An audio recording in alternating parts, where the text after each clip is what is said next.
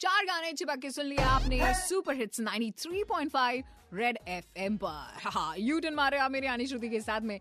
अच्छा बाबू, मैंने आपसे भी ये पूछा था कि ये जो चाइना वाले हैं ना, वो टॉयलेट पेपर चोरी ना हो जाए, इसलिए एक खास जो उनकी जगह है टूरिस्ट प्लेस है, वहाँ पर कैमरे फिट करेंगे। भाई साहब, वहाँ कैन यू इमेजिन लोग टॉयलेट पेपर चुरा के ले जाते हैं?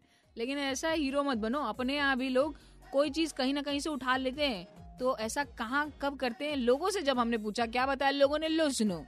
लोग होटलों में जो चोरी करते हैं हाँ। शॉप छोटे छोटे शॉप्स की ग्लासेस की हाँ, इन सब हाँ। कुछ के लिए कुछ करना पड़ता है। एक बार हमने भी एक रेस्टोरेंट से एक सौंफ का पैकेट चुराया ओ बोलो सुन लो सौंफ का पैकेट चुराए थे। एक अच्छा आप बताओ। ट्रेनों में अक्सर वो टावल मिलते हैं हाँ, तो अक्सर लोग उन्हें चुरा लिया करते हैं। मैं भी एक बार दिल्ली गया था तो मैंने भी एक पार कर दी थी। अरे वाह ये ट्रेन वाली चोरी तो बड़ी आम है। अच्छा आप बताओ। जो लोग होटल में हाँ। जाते रहने जो लोगों को साबुन वगैरह मिलता है हाँ। वो लोग उठा लेते हैं। हम गए थे एक बार स्टेशनरी वहाँ से हमने एक महँगा पेन उड़ा लिया था यार ये तो मतलब बहुत होता है अगर होटल में जाओ ना महँगा होटल देख के अरे हमने पैसे दिए उठा लो उठा लो अच्छा ये क्या करते हैं जनरली ऐसा होता है कि जब हाँ। लोग रेस्टोरेंट में खाना खाने आते हैं तो उनको जो सॉफ्ट का पैकेट मिलता है हाँ। आखिरी में तो वो हाँ। रख लेते हैं अपने पास अच्छा आप बताओ कुछ लोग ट्रेन में सफ़र करते हैं हाँ। बाथरूम से जो है हाँ। वो लोटा उठा लेते हम भी एक बार एक चीज़ चुराए हुए हैं। जब हम एक बार ट्रेन सफ़र कर रहे थे तो हमको एक चादर मिली थी हम उड़ा के ले गए थे। ये तो चादर ही उड़ा के ले गए भैया अपने यहाँ कम नहीं है लेकिन अपने यहाँ क्या?